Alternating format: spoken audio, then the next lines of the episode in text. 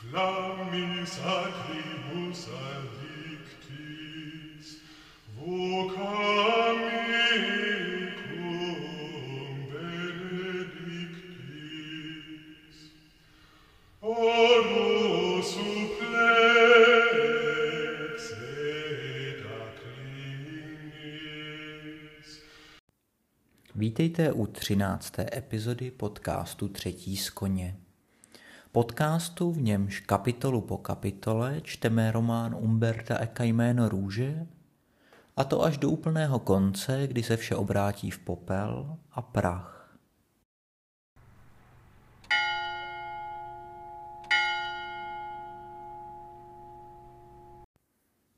Druhý den, sexta. Bengt povídá podivné věci, z nichž vysvětne, že život v opatství není právě povznášející.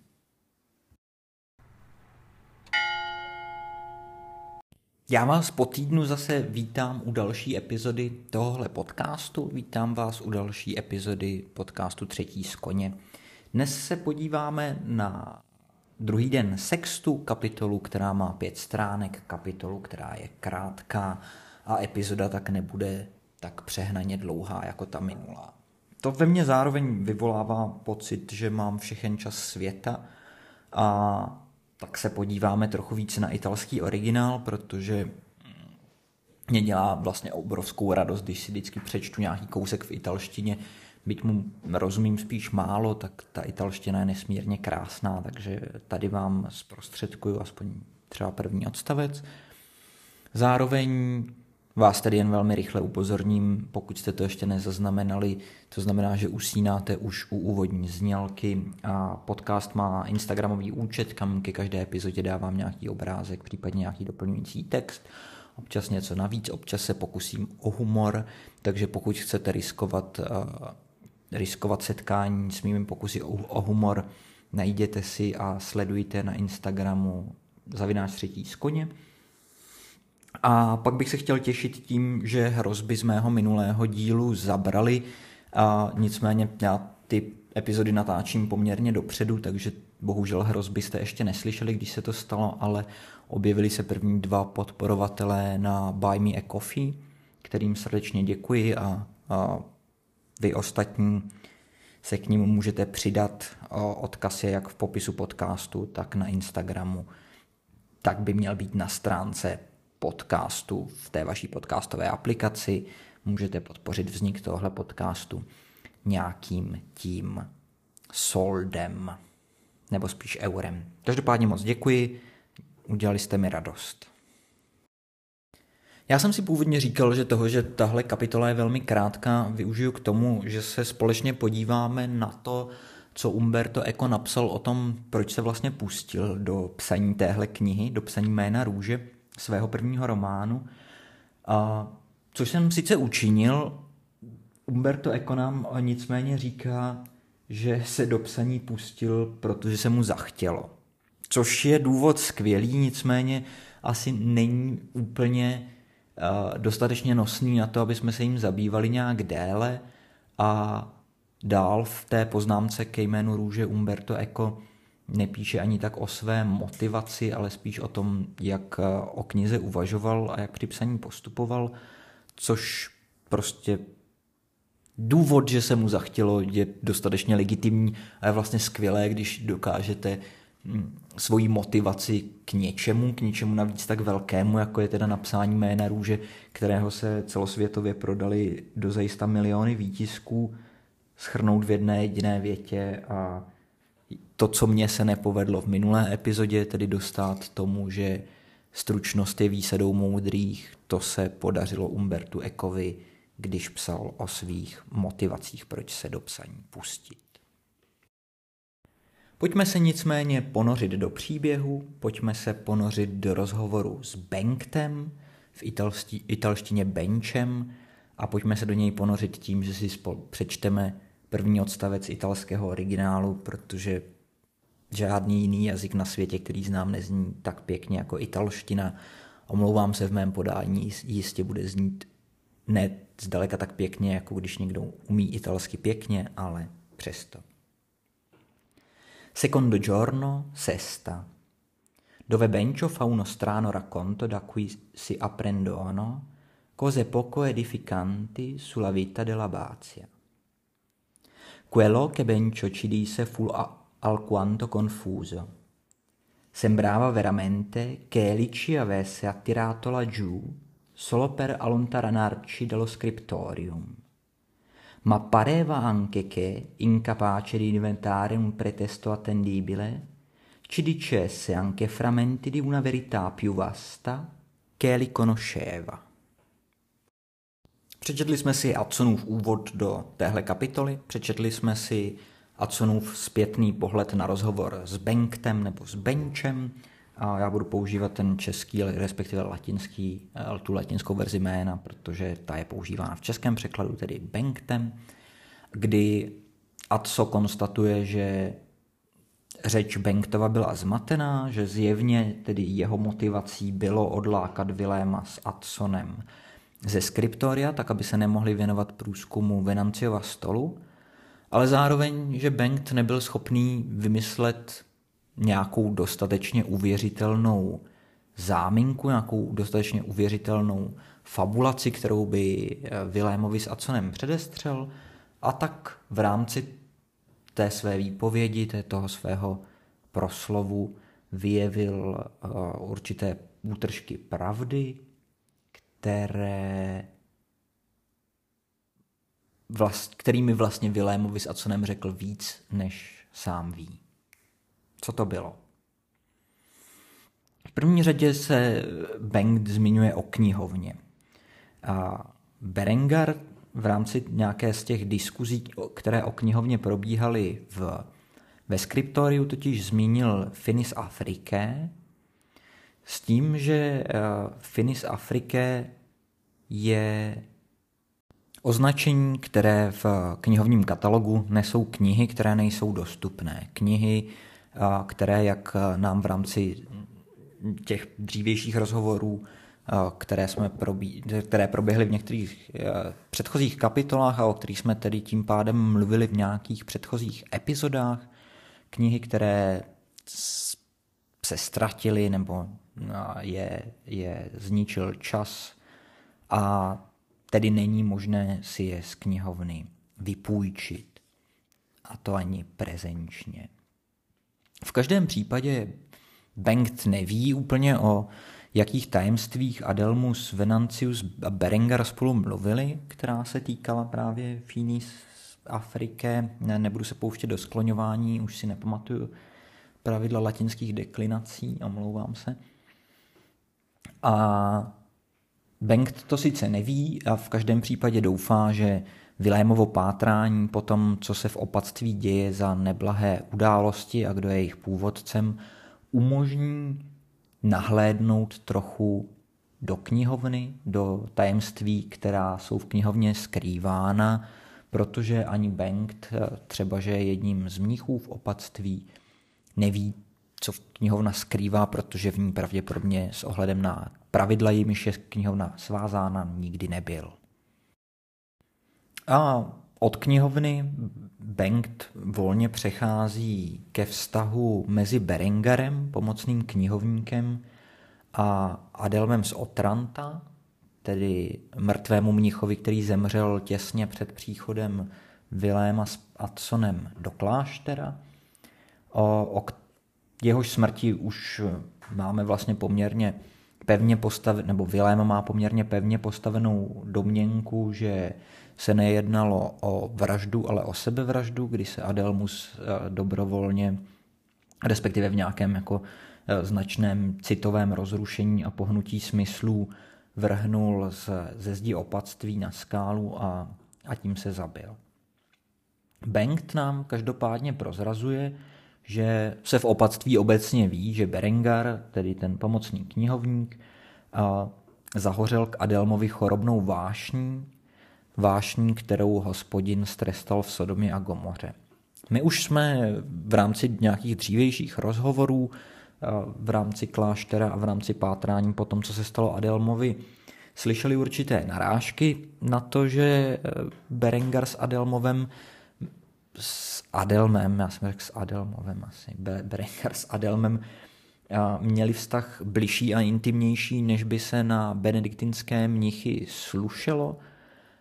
Nicméně až tady Bengt nám to říká vlastně na plnou pusu a úplně otevřeně, že Berengar s Adelmem spolu smilnili, což Adelma, ne Adelma, Adsona je trochu peklo, jak polovina men ve jménu růže začíná na A nebo B, tak se to plete, omlouvám se.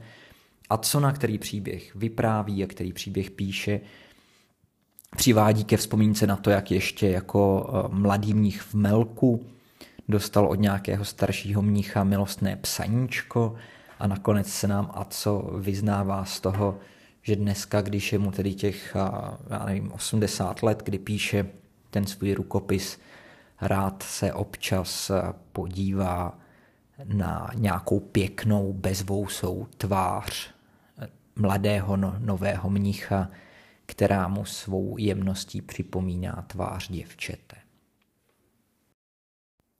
Bengt v každém případě, když už se pustí do vyprávění, tak eh, necítí žádné zábrany, aby nám povyprávil uh, příběh o hříšném vztahu Berengara s Adelmem do všech detailů, totiž, že Berengar využil svého postavení pomocného knihovníka, no možná zneužil, a Adelma, který byl teda jednak velký fešák, ale jednak asi neměl o tyhle homosexuální pletky úplně velký zájem a věnoval se jen svému studiu a svým knihám, tak Berengar využil Adelmova zájmu a nabídl mu, že výměnou tedy za tělesné potěšení, které Adelmus Berengarovi poskytne, Berengar mu na oplátku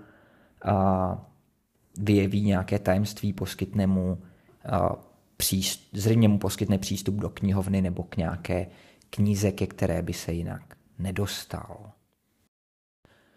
Každopádně Bengt nemá jen drby a domněnky. Bengt byl očitým svědkem toho, co se stalo v noci, kdy Adelmus zemřel.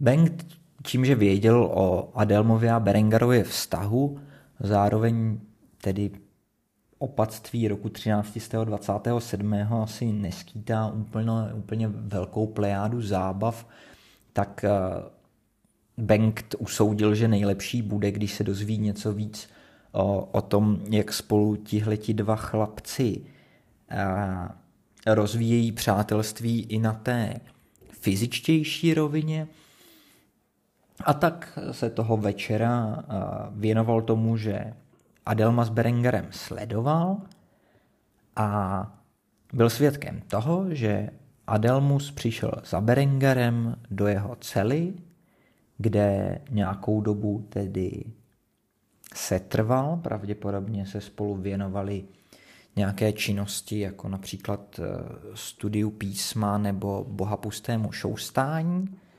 A následně, po tom, co se dověnovali téhle té činnosti, řekněme tedy studiu písma,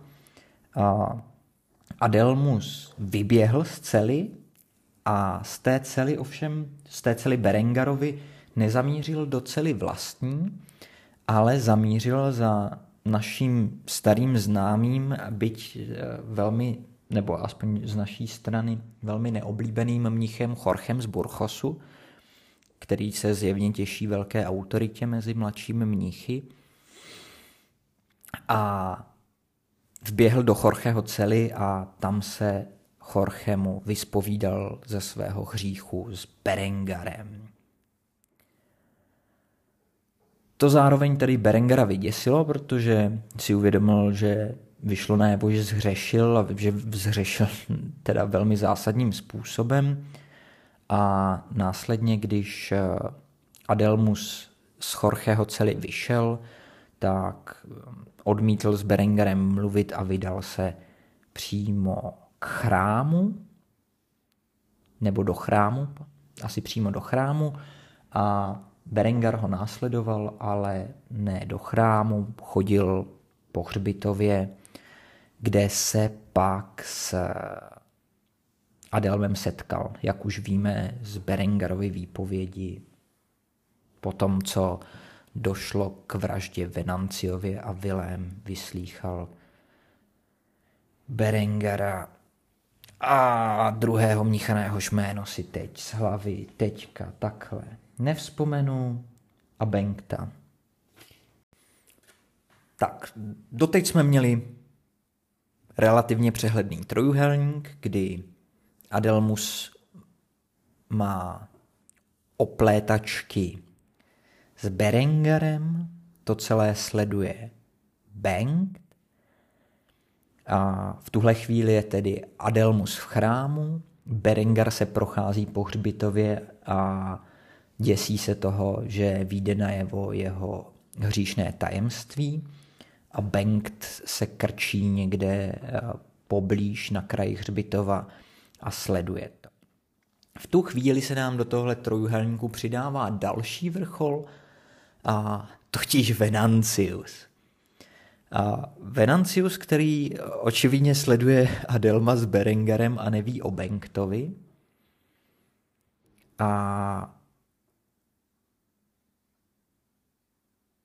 nijak se tedy nezapojí do té, do té,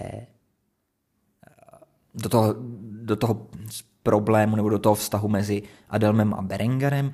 Nicméně, když si Bengt všimne Venancia, začne se obávat, že by ho Venancius mohl odhalit, že sleduje Adelma s Berengarem a odchází zpátky do dormitáře, čímž neví, co se odehrálo dál. Nicméně to my víme od Berengara, jak potkal Adelma na hřbitově, když Adelmus byl mrtvolně bílý a kapal z něj žhavý pot. Každopádně to by Bengt neví a ví, že až druhý den ráno byla dole pod srázem nalezena mrtvola, mrtvé tělo Adelma z Otranta. No a já jsem si říkal, že když jsem přemýšlel o tom, čím vyplním nějak tuhle tu epizodu, když Umberto Eco mi nabízí jenom pět stránek, říkal jsem si, že by bylo vhodné schrnout dosavadní postup pátrání. Nicméně to jsem si říkal předtím, než jsem si kapitolu přečetl, tedy Říkal jsem si, že to je dobrý nápad. Očividně to je dobrý nápad, protože na ten samý nápad přišel i Umberto Eco a ušetřil mi práci, abych zpětně procházel těch 140 stránek, které jsme přečetli a dával to nějak dohromady. Totiž uh, Willem s Adsonem se pouští do rozhovoru, ve kterém schrnují vlastně celé dosavadní výsledky pátrání potom, proč jsou dva mníši v opatství mrtví. Já to tady nějak stručně zrekapituluji. Totiž eh, Willem se domnívá, že co mu řekl Bengt je nejspíš pravda, protože to odpovídá i tomu, co vypověděl Berengar při tom ranním výslechu. Víme tedy, že Adelmus s Berengarem se dopustili něčeho, co pro nás bohužel zůstává tajemstvím, říká Willem. Nevím, jestli bohužel, každopádně domnívám se, že pro nás jako čtenáře a případně posluchače to tajemství úplně není. Už jsem o tom mluvil, dopustili se homosexuálního styku, dopustili se strašlivého hříchu. Každopádně Adelmus se toho dopustil proto, že mu Berengar slíbil odměnu, odměnu nejspíše z oblasti knihovny, z oblasti vědění, o kterou Adelmus stál a Berengar se eh, tohoto hříchu dopustil proto, že ho to tak nějak přirozeně láká.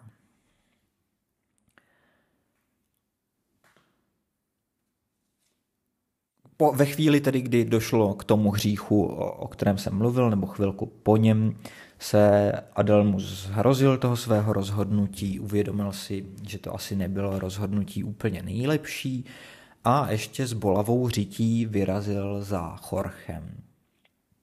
Jorge, jak už jsme tedy slyšeli v rámci těch rozhovorů, je velmi přísný, je velmi přísný zvlášť na ostatní, ne až tak přísný na sebe.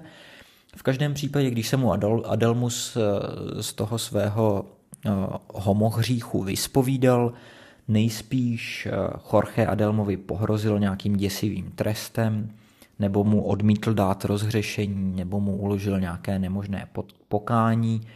To my ani Vilém nevíme a vzhledem k povinnosti spovědního tajemství se to ani od Jorgeho nedozvíme. V každém případě to Adelmovi v jeho citovém rozrušení příliš nepomohlo. Adelmus tedy běžel do chrámu, kde se zřejmě modlil, možná se pokoušelo o nějaké pokání, Každopádně ty jeho výčitky svědomí to v něm neumenšilo. A jak se Vilém domnívá právě v chrámu, za Adelmem přišel Venancius a s tím, že je možné, že Adelmus to tajemství, které se odměnou za a, poskytne, poskytnuté služby sexuální povahy dozvěděl od Berengara, právě tady při téhle příležitosti řekl Venanciovi. V každém případě Venancius nám v tuhle chvíli mizí ze scény, zůstává nám Berengar a Adelmus. Berengar se tedy již prochází po hřbitově a děsí se toho, co se stane, až se všichni v opatství dozví o jeho podivných choutkách. Navíc jde tedy o mnicha staršího, takže nejenom, že hřeší hřeší tím, že spí s jinými muži a ještě tedy, já nevím, Berengerovi může být 50 a Dalmovi mohlo být 20. A ten věkový rozdíl by konvenoval asi spíš e, Bohuši Matušovi než slušnému člověku. V každém případě Adelmus e, začne pom- mohl začít pomýšlet na sebevraždu, vyrazil ven z chrámu, potkal tam Berengara, e, na něj spustil ten proud výčitek, o kterém Berengar, Berengar mluvil v rámci toho ranního výslechu. A Adelmus mimo jiné Berengara nazval zvrhlým učitelem nebo učitelem oplzlostí. A Berengar a z Adelmovy ruky, e, respektive ze svíce, kterou Adelmus držel v ruce Berengarovi na jeho ruku kápla kapka žhavého vosku. Berenger je otřesený tím setkáním s Adelmem a odchází zřejmě zpátky k dormitáři nebo k celám a Adelmus odchází k okraji té plošiny, na které se nachází opatství, aby se zde vrhl ze skály. Tím tedy máme vyřešeného Adelma, respektive máme mrtvého Adelma a známe celý ten průběh událostí vedoucí k tomu, že Adelmus zemřel. Pak je ovšem otázka, co se stala, stalo Venanciovi. Vzhledem tomu, že všichni mniši v opatství se domnívali, že Adelmus nespáchal sebevraždu, ale byl zavražděn a vzhledem tomu, že se našel pod budovou, tak zřejmě, že byl vyhozen z, z budovy nebo z knihovny. Venancius se začal bát, že tajemství knihovny, kterému Adelmus svěřil je důležité a pustil se do pátrání po tomto tajemství. No a zřejmě právě při tomhle pátrání po tajemství, které Berengar svěřil Adelmovi a Adelmus Venanciovi, Venancius došel své smrti. Nicméně v tuhle chvíli nevíme ani kdo ho zabil, ani proč ho zabil, ani co bylo tím tajemstvím, které někdo tak žárlivě střeží i za cenu toho, že se dopustí hříchu vraždy, navíc hříchu vraždy na svém spolubratrovi. Nevíme kdo, máme určité domněnky, mohl to být e, Berengar, pomocný knihovník, Malachiáš, e, jako knihovník, který má zároveň jehož povinností je střežit budovu. Mohl to být e, Jorge z Burchosu, protože ten působí, že by zabil asi Ledaskoho, byť tedy je otázka, jestli by jako 80-letý stařec toho byl schopen, nicméně on může být vlastně nějakým návodcem nebo organizátorem, tím vykonavatelem těch vražd, nebo v tuhle chvíli vraždy, omlouvám se za spoiler, může být někdo jiný. každém případě tohle nevíme. Vilém ale ví, kam upřít své pátrání, abychom se dozvěděli něco víc a jeho oči směřují ke knihovně, k horní, hornímu patru budovy a k tomu bude potřebovat dvě věci. Lampu, kterou zajistí Atso a zjistit, jak se do budovy dostat, i když je uzavřená a o to se postará Vilém. Atsonovi se lampu nechce krást, ale Vilému vysvětlí, že není potřeba jí krást, stačí si ji z kuchyně vypůjčit. Tak, tím jsme přečetli pět stránek další kapitoly. Příště nás čeká nona druhého dne, tedy z poledne, kde jsme teď se posuneme zhruba mezi druhou a třetí hodinu odpolední, kdy si užijeme rozhovor Viléma s opatem a v rámci tohoto rozhovoru se opat bude rozplývat nad tím, jak je jeho opatství bohaté. To je pro dnešní kapitolu všechno. Mně asi nenapadá ani úplně nic dalšího, o čem bych považoval za důležité nebo vhodné promluvit. Věřím, že dnes jsme to sfoukli v celku rychle, v celku efektivně. Takže já se už s vámi jenom rozloučím, mějte se krásně, uslyšíme se zase za týden, uslyšíme se nad další kapitolou téhleté fenomenální knihy. Do té doby se mějte krásně, budu se těšit. Ahoj. Kyrie.